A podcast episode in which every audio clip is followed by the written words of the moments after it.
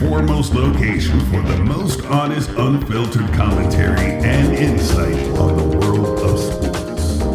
Now, once again, here's Hoodwood's hometown hero, KJ Green. Greetings from Hoodwood, where I'm still trying to get my mind wrapped around the fact that the Texas Rangers won the World Series. We'll get to that here in a second. I'm your man KJ Green. Welcome back to the Hoodwood. Course, you know how to do it.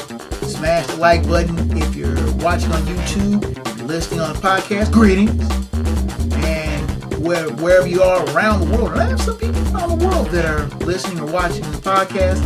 Appreciate your patronage. Get into the details of how you can reach me at the end of the show. But let's lead off with the World Series. And I know there are people now we're saying, "Oh, that's not the world." You know, the J- Japan won the World uh, World Baseball Classic back in March, but it's still called the World Series, and it's the penultimate games of the 2023 Major League Baseball season. And a lot of people knocked it. The Rangers, the Diamondbacks, they weren't the best teams in their league status wise, as in standings, but they were the last two teams standing in the American League and the National League, respectively, and they would duke it out.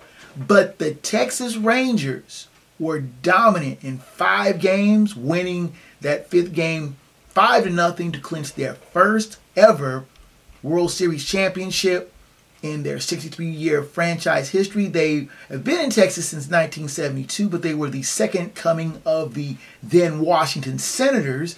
They didn't play that good when they were the second coming of those team, and they didn't draw well, and they moved to the Dallas Fort Worth area for the start of the 1972 season, and more or less have toiled in obscurity.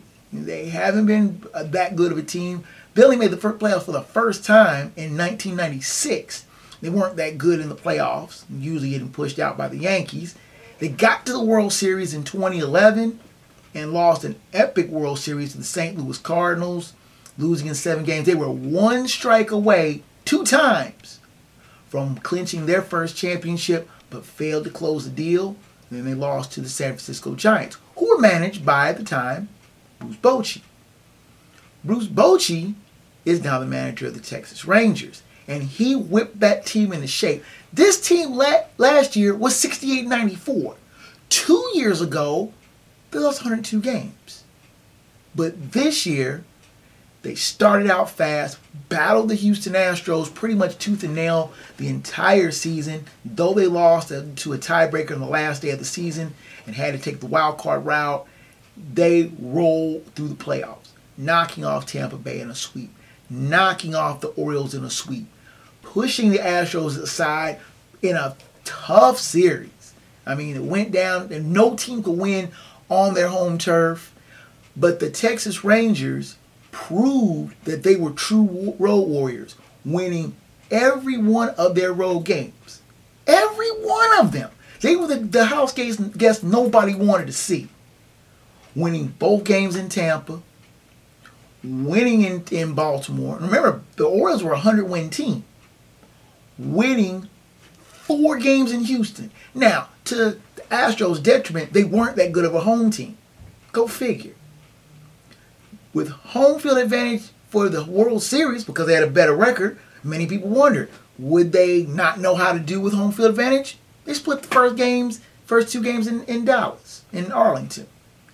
Then they go out to Phoenix, and where the Diamondbacks were tough in the playoffs at home, the Rangers proved that they were the stronger team. Corey Seager being named the World Series most valuable player, he now joins. Now get this, this is some pretty heady company. Sandy Koufax and Rand, I almost said Randy. Try it again. Corey Seager being named World Series most valuable player, he's in some very heady company. Sandy Koufax and Reggie Jackson are the only players to have won World Series MVP twice. Corey Seager has done it once apiece in each league, winning World Series MVP in the 2020 World Series. Ironically, that series was played in Arlington, Texas. Go figure. But as a member of the Rangers, he turned the trick again as the AL representative with the Texas Rangers. Now, in the five game series, Seager had six hits, batting average of minus 286, OPS of 1.137, and only struck out just five times. He had hits in four of the five games and had base knocks in the deciding games four and five. Now, I thought our, Adolis Garcia should have won the MVP, but he was hurt in two of the three games. So Corey Seager was a better choice. The Texas Rangers now are off the list of teams that have not won World Series. And it's funny because the Nationals Astros have also dropped off of that no winning World Series list over the past five years. Though many people said that 2017 title with the Astros won as an asterisk, er, but they did manage to come back and win again. Is it time to start giving Bruce Bochy his just due as a great manager, one of the best of all time? He has taken not one, not two, but three different teams to the World Series. Many people forget he took the Padres to the World Series in '98, won three titles with San Francisco in the, in the early in the early, mid teens, and now has won a second world title joining only legendary legendary managers Sparky Anderson and Tony La Russa as managers who have won World Series in both leagues. The Rangers are built pretty much to last. This may be a team you may be seeing come next fall as a team trying to defend their title. The Arizona Diamondbacks, a good young team who basically ran up against a juggernaut. The Texas Rangers, Snuffy says it best, the Rangers, the champs.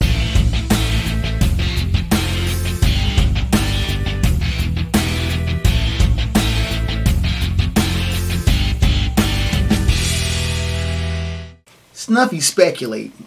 And that's pretty much the way it is. Vegas, baby.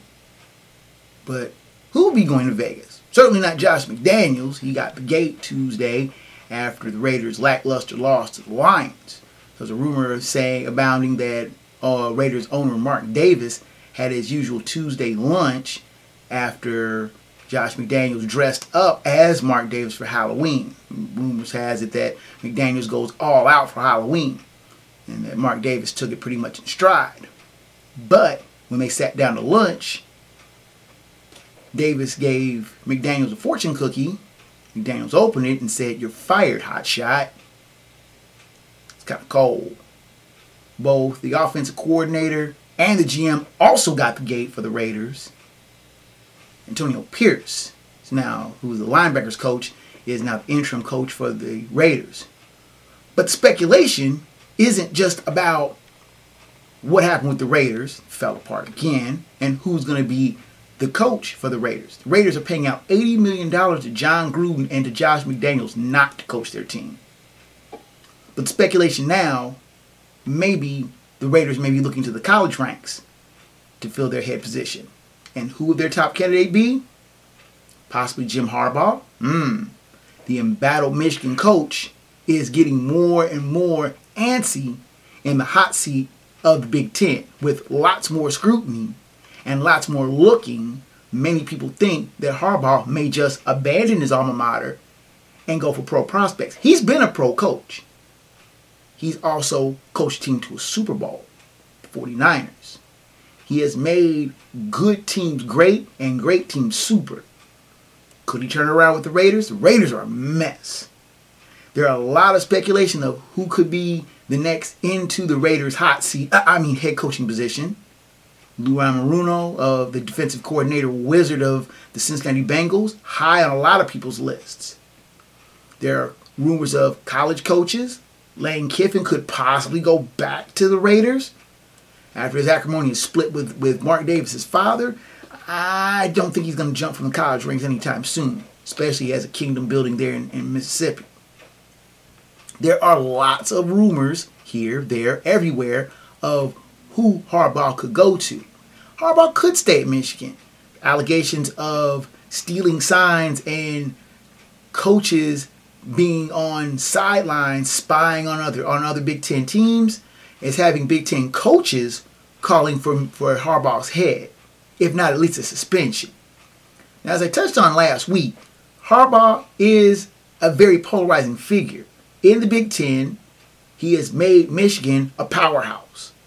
Michigan has beaten its downstate rival, or I should say its side state rival, Michigan State, often. And they've beaten its cross state rival and hated rival, Ohio State, the last each of the last three seasons, irking the people in Columbus who have gotten a little too used to being able to trample on Michigan.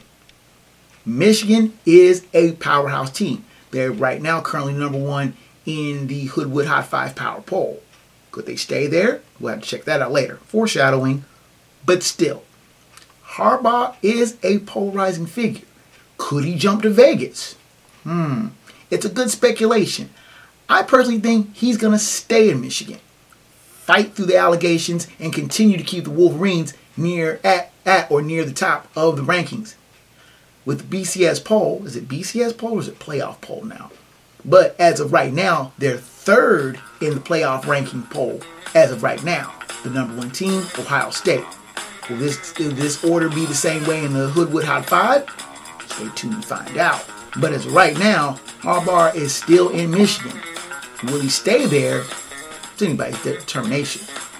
Let's take time out. Come back with the NFL Week 9 picks.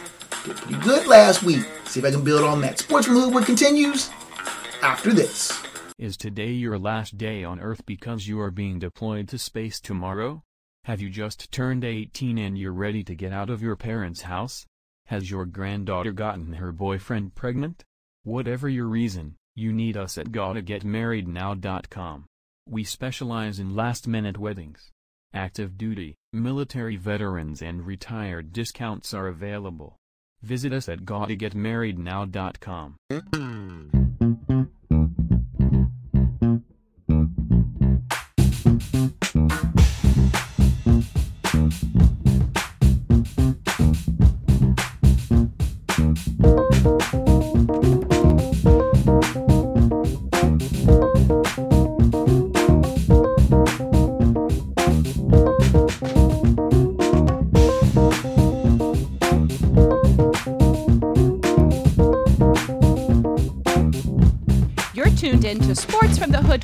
internet's premier destination for no nonsense commentary, thorough analysis, and logical insight on the world of sports. Now, here's the man that Wikipedia and Google call for sports fact checks your host, KJ Green. You back in the Hoodwood? My name is KJ Green, and I'm not even gonna try to sing, but I can just drop some of the beats of I'm just happy to see you and me back in stride again. I know I missed last week. Don't even start with me on this, but went 14 and 2 in week 8. Snuffy says I went 11 and 3 last week, which is a 25 2 week total. Pretty damn good if I do say so myself. I'm gonna try to build on that. So, for your review, approval, and perusal, bring you the Week 10 NFL picks with the odds being provided by ESPN for comparison and entertainment purposes only. I only tell you that because I got no money. if you bet the Lions and lose, even though my picks the last few weeks have been pretty much on point, if you bet lines and lose, that's on you. I have no money to spare you. Could you take note that the 7 and 2 Chiefs and 6 and 3 Dolphins, Kansas City defeating Miami 21-14 in Frankfurt last week, the 3 and 6 Rams who lost to the Packers 20 to 3, and the 8 1 Eagles who defeated the Cowboys 28 to 23 are all on their respective buys this week. All times are now Eastern Standard. Do check the great coverage map provided by 506 Sports for coverages and teams that will be playing in your area. And let's get started. The first game is the second of the Frankfurt games being played in Germany.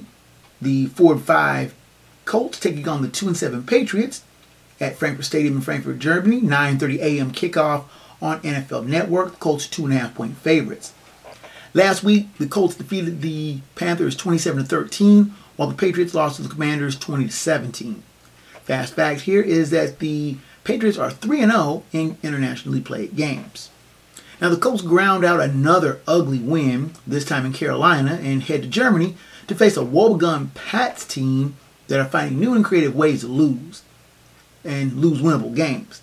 For the first time in a long time, Bill Belichick has no ready made answers. His offense is punchless, his defense is sluggish, and no one fears this team anymore. Facing a Colts team that has its own issues, the Pats are in no position to be a bully, and the Colts will try their best to mess this up, but I think they should pull this out. The pick here is Indianapolis. Now let's turn to the domestic games. This is a Fox doubleheader weekend. Again, check your local listings for times and games in your area. First game on the docket is the 4 4 Texans taking on the 5 3 Bengals at Paycor Stadium in Cincinnati. 1 p.m. kickoff on CBS. The Bengals are 7 point favorites. Last week, the Texans defeated the Buccaneers 39 37, while the Bills, uh, big pardon, try that again. Last week, the Texans defeated the Buccaneers 39 37, while the Bengals defeated the Bills 24 18. Fast fact here is Texans quarterback C.J. Stroud set a NFL rookie passing record with 470 yards against the Bucks last week. He also threw five scores. Now the Texans are feeling themselves after a rowdy shootout win over the Bucks, highlighted by the stellar play of their highly touted rookie C.J. Stroud. They head to the jungle to face a resurgent Bengals team that has reeled off four fairly impressive wins to overcome a one and three start. Now I think that Stroud will have a tougher time picking apart a freewheeling Bengals defense that is giving up an average of 17 points per game over the last four. Joe Burrow is back to his shisty ways as the Bengals offense has ratcheted up point output. They may be hampered though by the by the departure and absence of Tee Higgins and Ja'Marr Chase, which may slow their offense down some. Tough call here. If the game was in Houston, I'd smell an upset, especially with the Bengals' tendency to let down after big wins. But I think the Bengals are a little bit of a safer pick, given their defense is playing a lot better and should confuse uh, rookie CJ Stroud a little bit with their freewheeling ways. The pick here is Cincinnati. Next on the docket, we have the 5 and 4 Saints taking on the 5 and 4 Vikings at US Bank Stadium in Minneapolis. 1 p.m. kickoff on Fox. The Saints are three point favorites. Last week, the Saints defeated the Bears 27 13, while the Vikings defeated the Falcons 31 28. Fast fact here is Vikings quarterback Josh Dobbs is an aerospace engineering grad from the University of Tennessee and has worked for NASA in the last past couple of off seasons.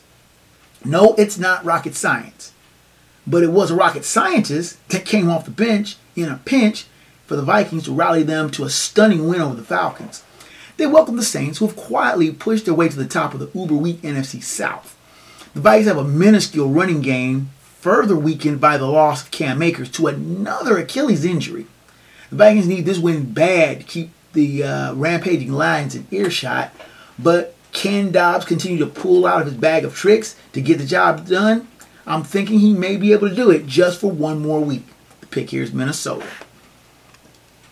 Next on the docket, we have the 3 and 5 Packers taking on the 5 and 3 Steelers at Acrisure Stadium in Pittsburgh. 1 p.m. kickoff on CBS. The Steelers are 3.5 point favorites. Last week, the Packers defeated the Rams 20 to 6, while the Titans. Try that again. Last week, the Packers defeated the Rams 20 to 6, while the Steelers defeated the Titans 20 to 16. Fast facts: the Pack have not scored more than 24 points in any game since their 38 to 20 win in Week One against the Bears.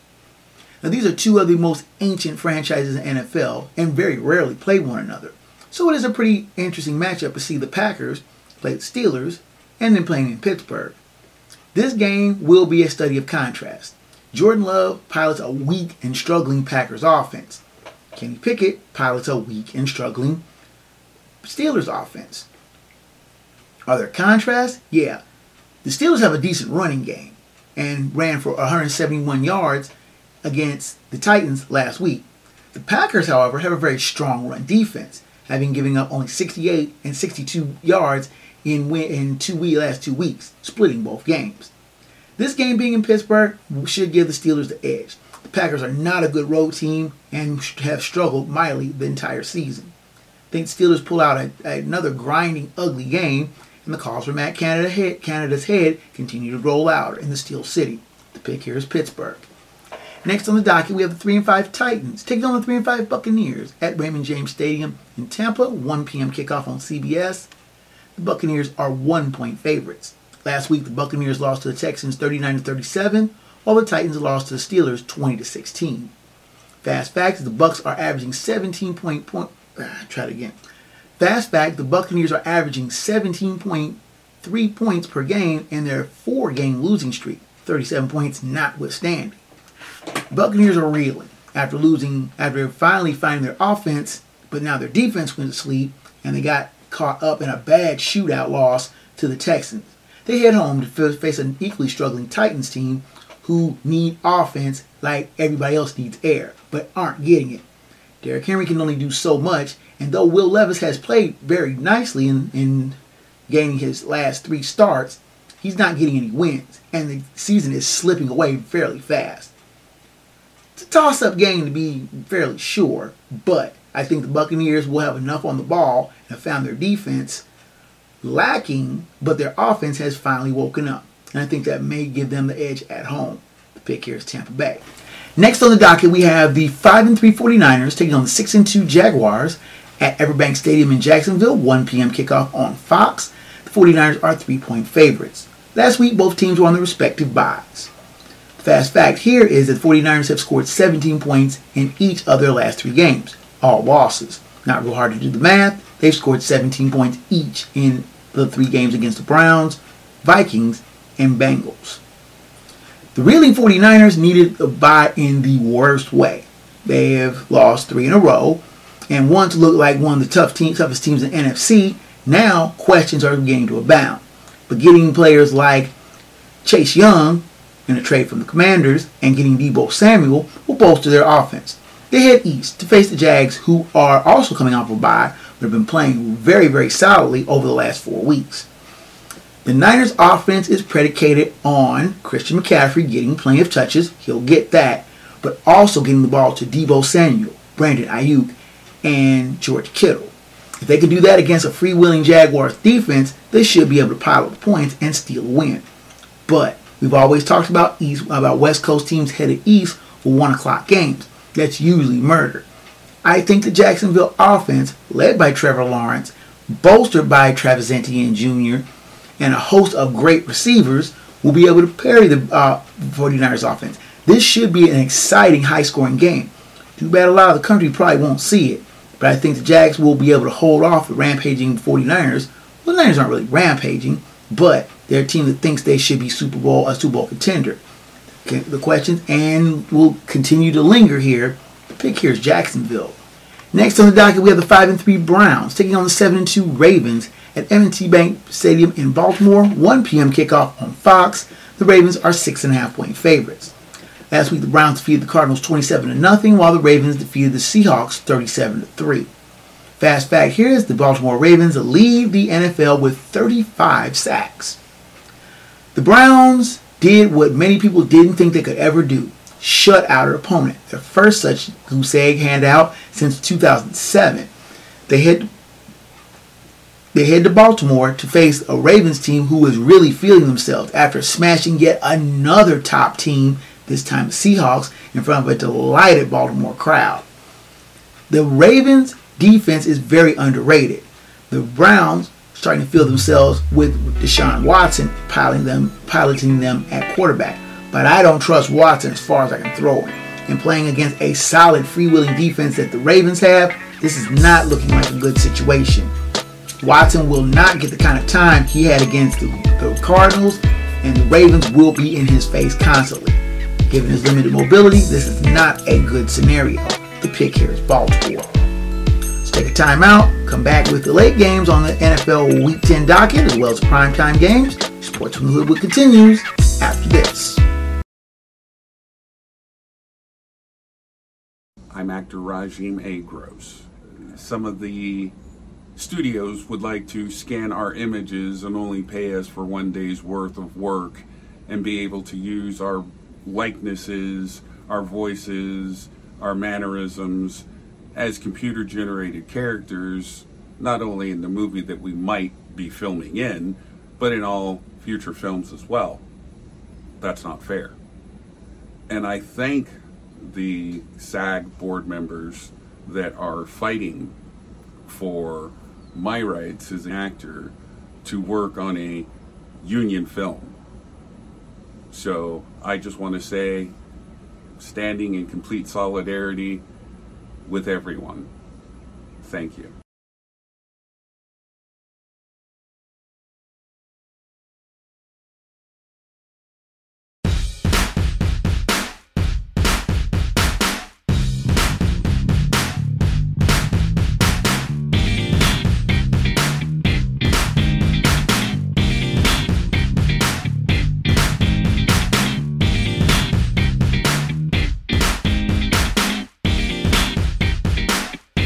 Tuned in to Sports from the Hoodwood, the internet's foremost location for the most honest insight, thorough analysis, and unfiltered opinion on the world of sports. Now, once again, here's the man of the hour, After Hours, your host, KJ Green. You are back in the Hoodwood. Let's continue with the rest of the week team picks, turning to the later games. First on the docket, we have the 4 and 5 Falcons taking on the 1 and 8 Cardinals at State Farm Stadium in Glendale, Arizona. 4 5 kickoff on CBS. The Falcons are two point favorites. Last week, the Falcons lost to the Vikings 31 28, while the Cardinals lost to the Browns 27 0. Fast fact here is the home team has won each of the last 12 meetings. This is just an ugly game.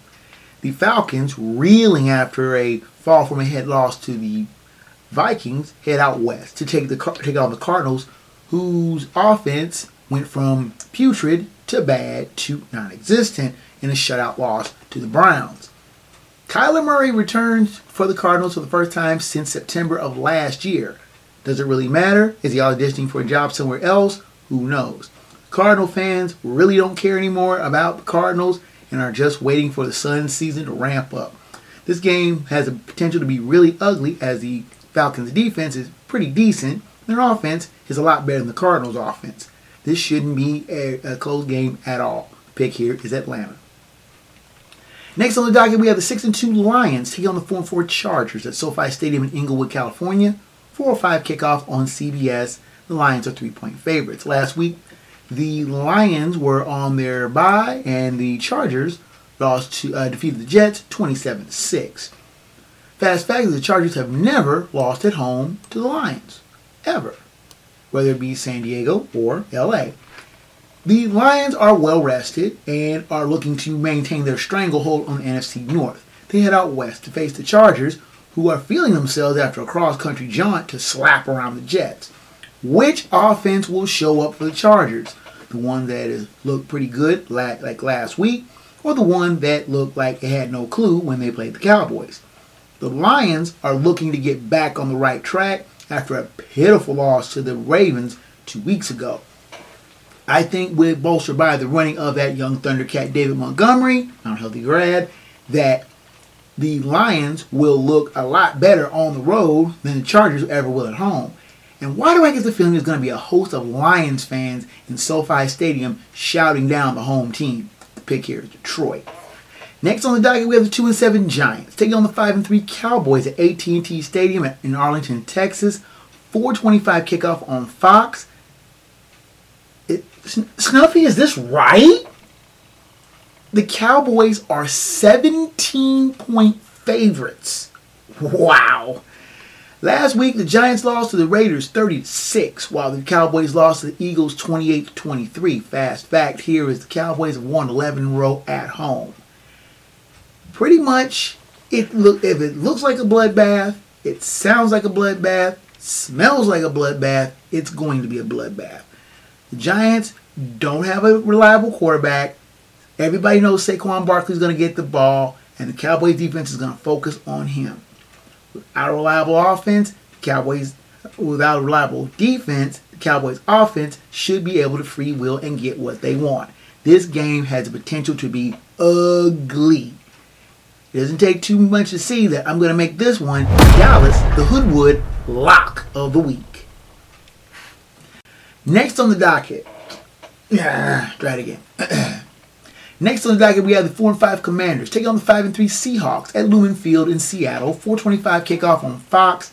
The Seahawks are 6.5 point favorites. Last week, Commanders defeated the Patriots 20 17, while the Seahawks lost to the Ravens 37 3. Fast fact here, it's Commanders quarterback Sam Howell has been sacked the most of any quarterback in the NFL. He has been knocked down 44 times.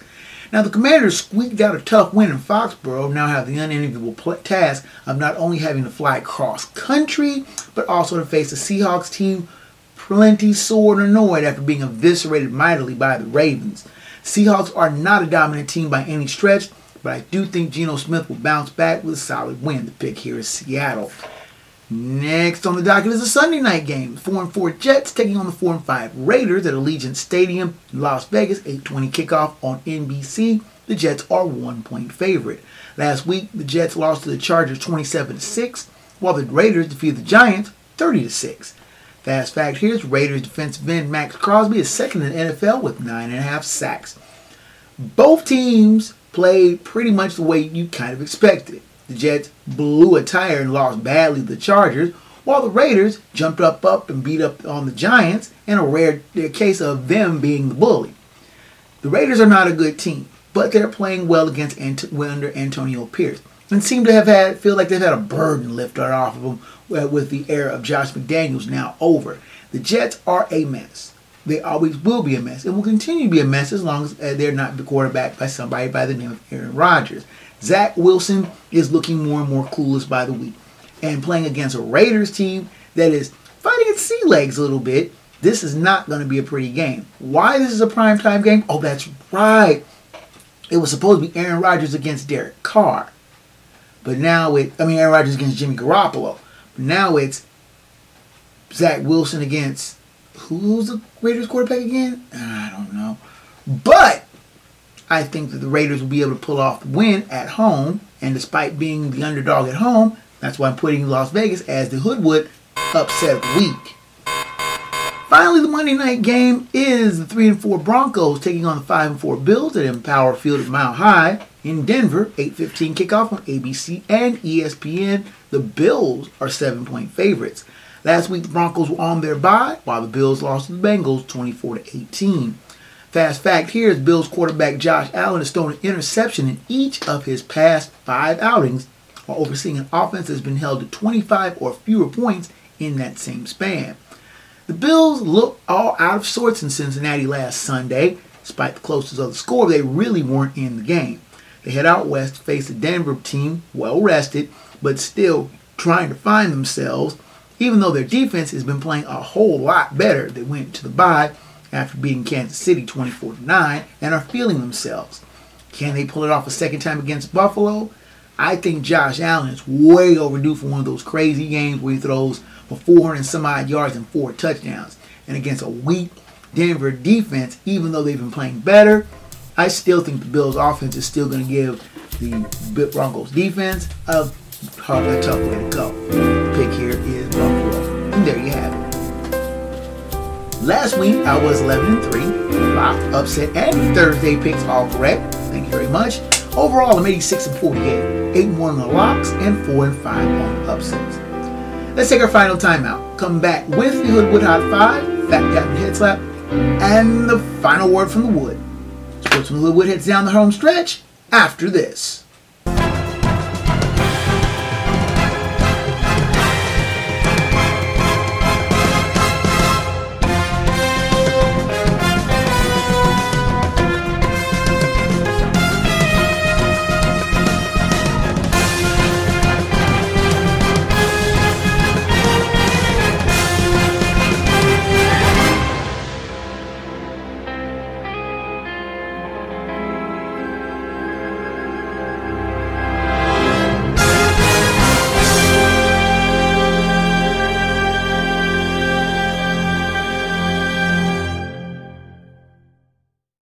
Hi everyone, I'm KJ Green. If you're looking to reach a broad audience for your advertising dollar, look no further than where you are right now. If advertise right here in the Hoodwood.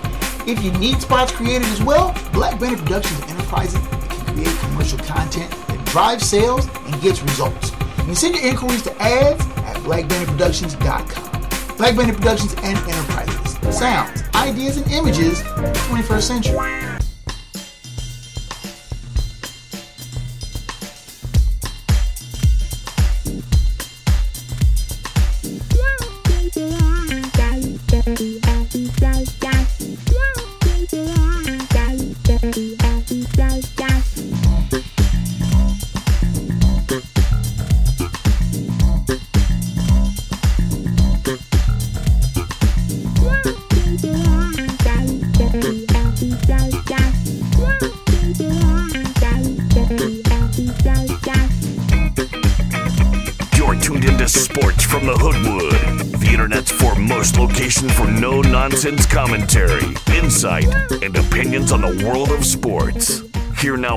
Live in living color, black by popular demand.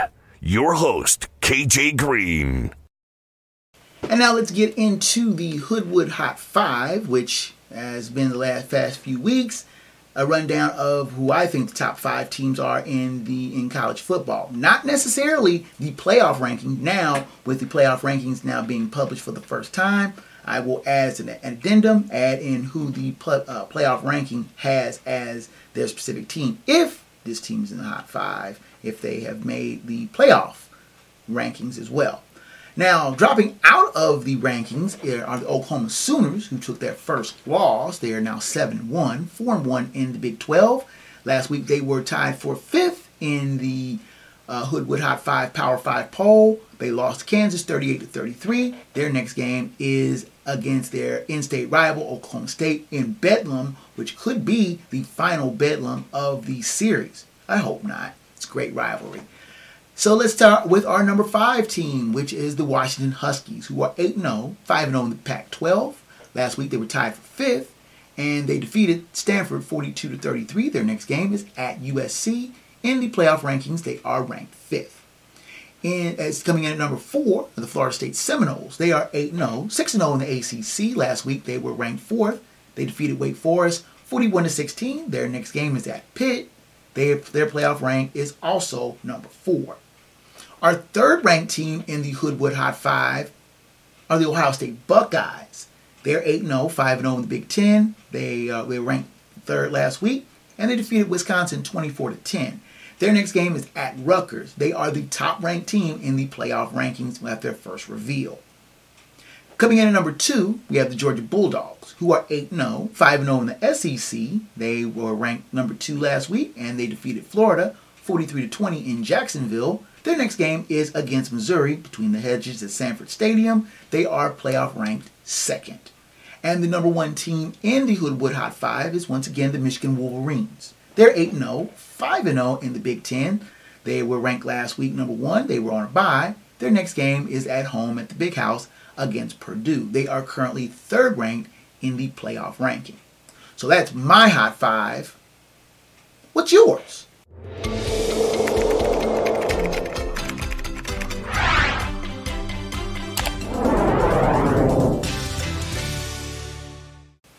Now, a Fat Dap and Head Slap of the Week. Fat Dap goes to Will Smith of the Texas Rangers, not the slap happy rapper. See what I did there? Will Smith of the Rangers made it three for three in the last three World Series, winning rings with Braves, Astros, and now the Rangers. He is the first player in not only in Major League Baseball history, but also across the spectrum of the four major North American sports to win three straight chips with three different teams. Now, the well-traveled pitcher missed a chip in 15 with the Royals. He joined the, and also joined the Giants two years after they won their last chip in 14. He signed a three-year deal with the Braves and won a chip in 2021. He was then traded from the Braves to the Astros in 2022, where despite not playing in the postseason, still got a ring. He signed a one-year deal with the Rangers in 2023 and won a chip as a reliever, a spot reliever with the Rangers. You know what? I'm thinking about putting a C note that he will win whoever he signs with, if he signs with another team, to win the chip in 2024.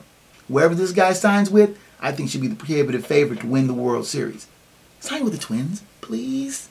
the head slap of the week goes to me because my editing skills are just all sorts of messed up, and I've been putting the show out later and later during the week. I'm going to try to get that corrected and put out a quicker product next week. So, without much further ado, let's go to the final word from the wood.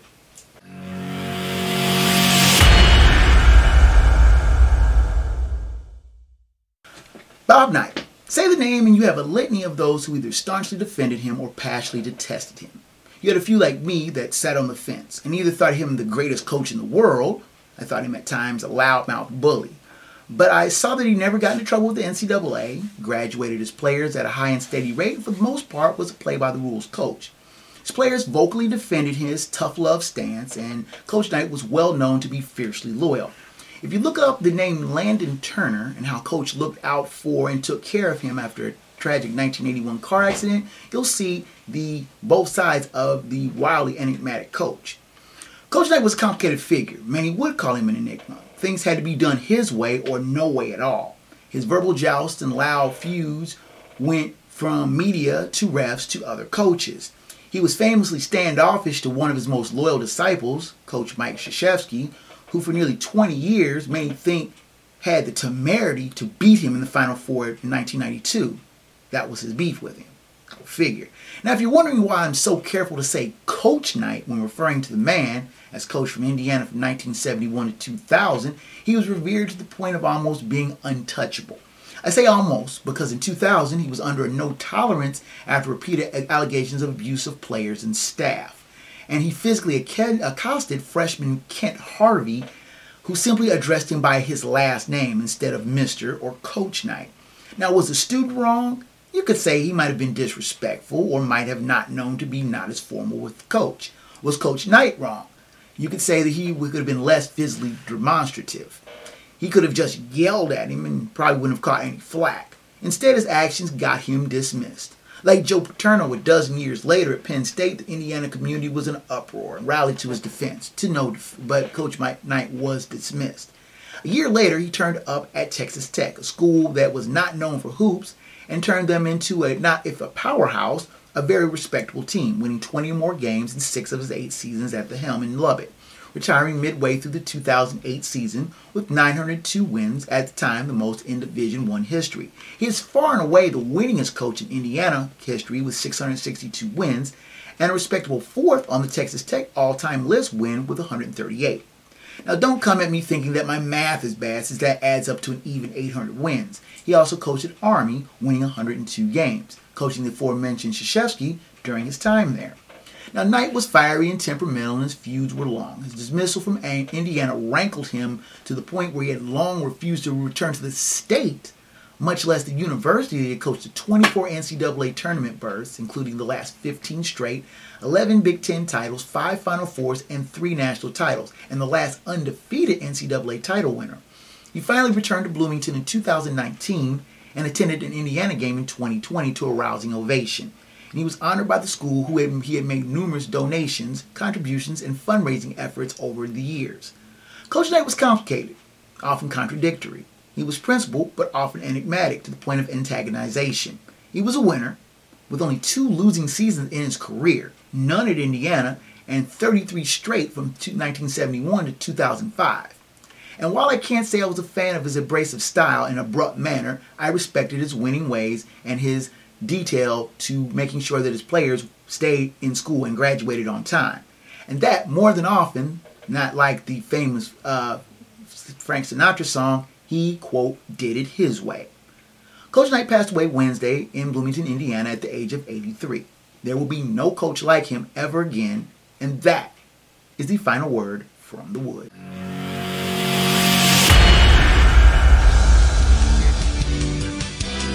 With music coming up in the background, you know that means your time here in the Hoodwood is just about done, and I thank you so much again for your visit. The show's email is kjgreen at sportsfromhoodwood.com. Please send me emails regarding show topics or past and future questions, comments on the show, and both praise and criticism.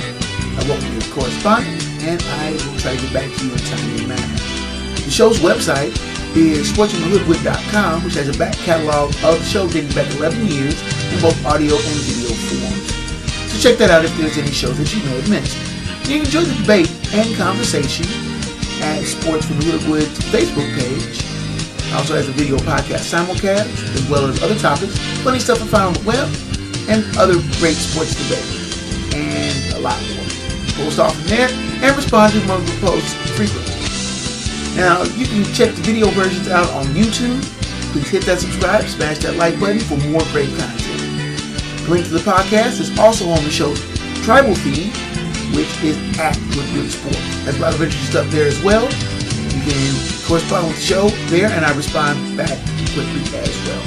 I have audio versions on Spotify, Amazon Music, Pandora, Google Podcasts, iTunes, and Apple, and a host of other fine podcast platforms and providers.